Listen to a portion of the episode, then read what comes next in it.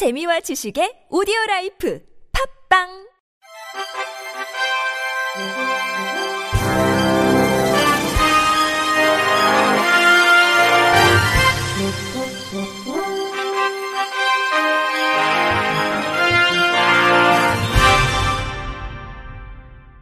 청취자 여러분 안녕하십니까? 10월 19일 화요일 KBS 뉴스입니다.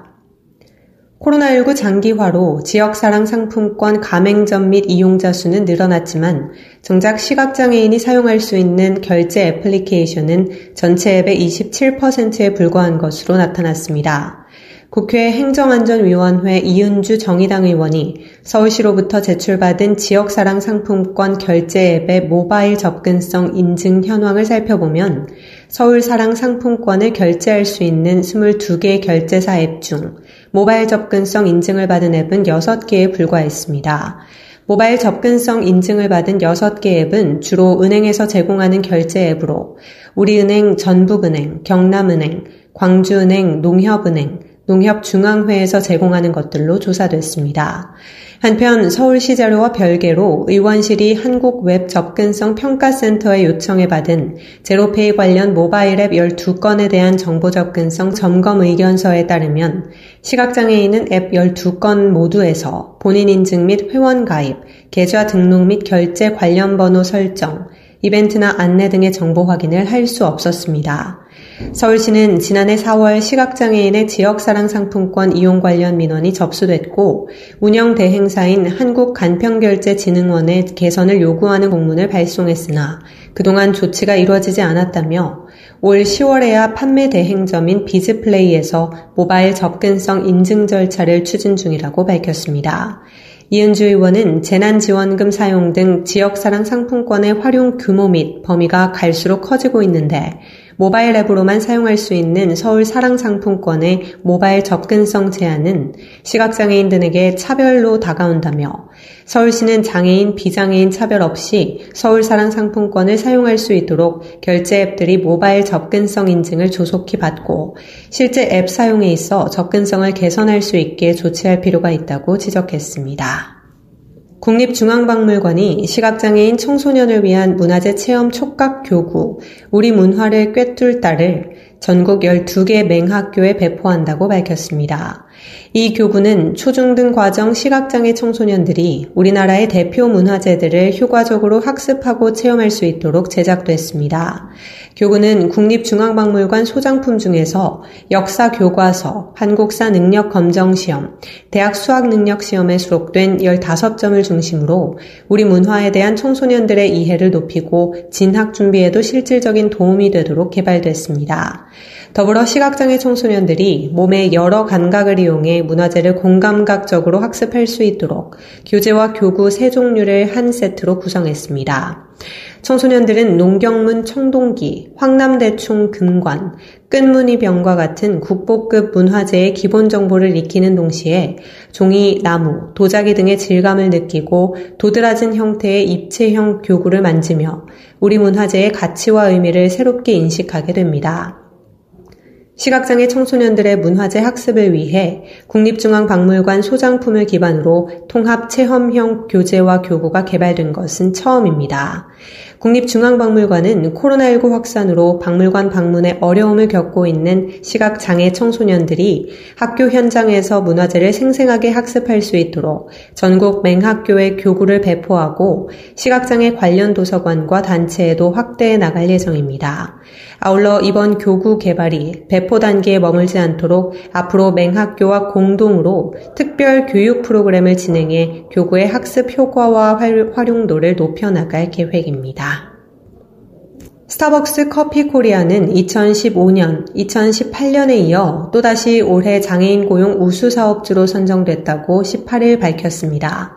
지난 2007년부터 장애인 채용을 시작한 스타벅스는 2012년 업계 최초로 한국장애인고용공단과 고용증진협약을 체결하고 장애 유형, 장애 정도의 구분 없이 분기별로 장애인 채용 모집을 진행하고 있습니다. 10월 현재 총 395명의 장애인 파트너들이 전국 스타벅스 매장에서 근무하고 있으며 이 가운데 중증은 323명, 경증은 72명입니다. 법적 장애인 근로자 수는 718명이며 전체 임직원 대비 장애인 파트너 고용률은 3.6% 수준입니다.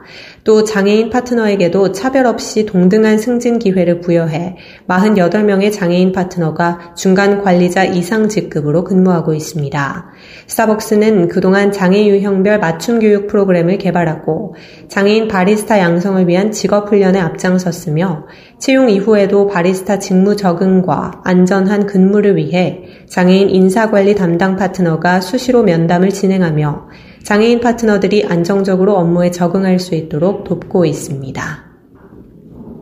광주시는 신종 코로나 바이러스 감염증 장기화로 어려움을 겪는 장애인에게 70억 원 규모의 생활안정자금을 지원한다고 18일 밝혔습니다. 이번 지원은 광주시가 지난 9월 2일 발표한 제14차 민생안전대책 중 하나로 장애인의 생활안정과 지역경제 소비를 진작하기 위해 마련됐습니다.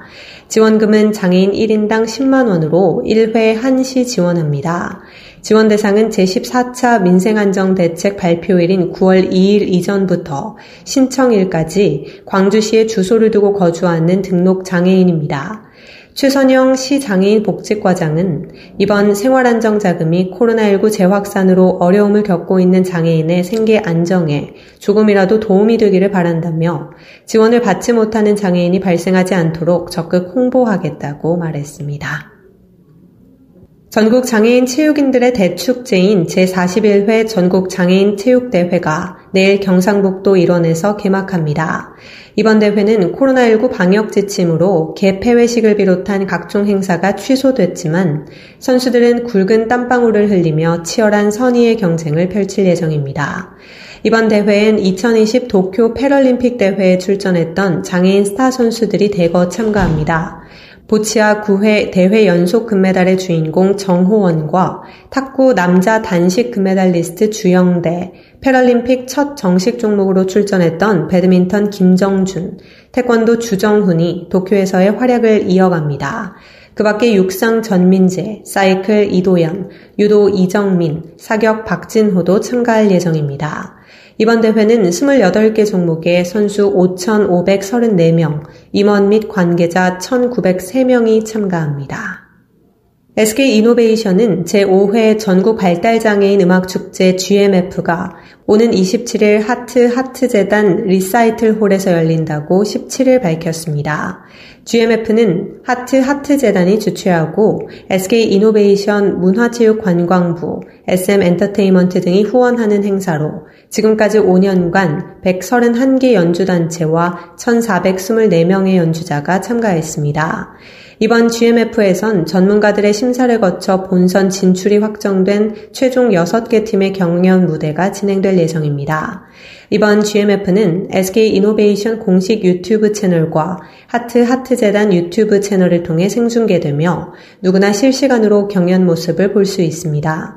올해 GMF엔 4년째 GMF 무대에 서고 있는 방송인 이수근이 사회를 맡고 브라운 아이드 걸스의 제아도 토크 콘서트의 패널로 참석하며 SM엔터테인먼트 소속 그룹 에스파는 발달장애인들을 응원하기 위한 축하 무대를 펼칩니다.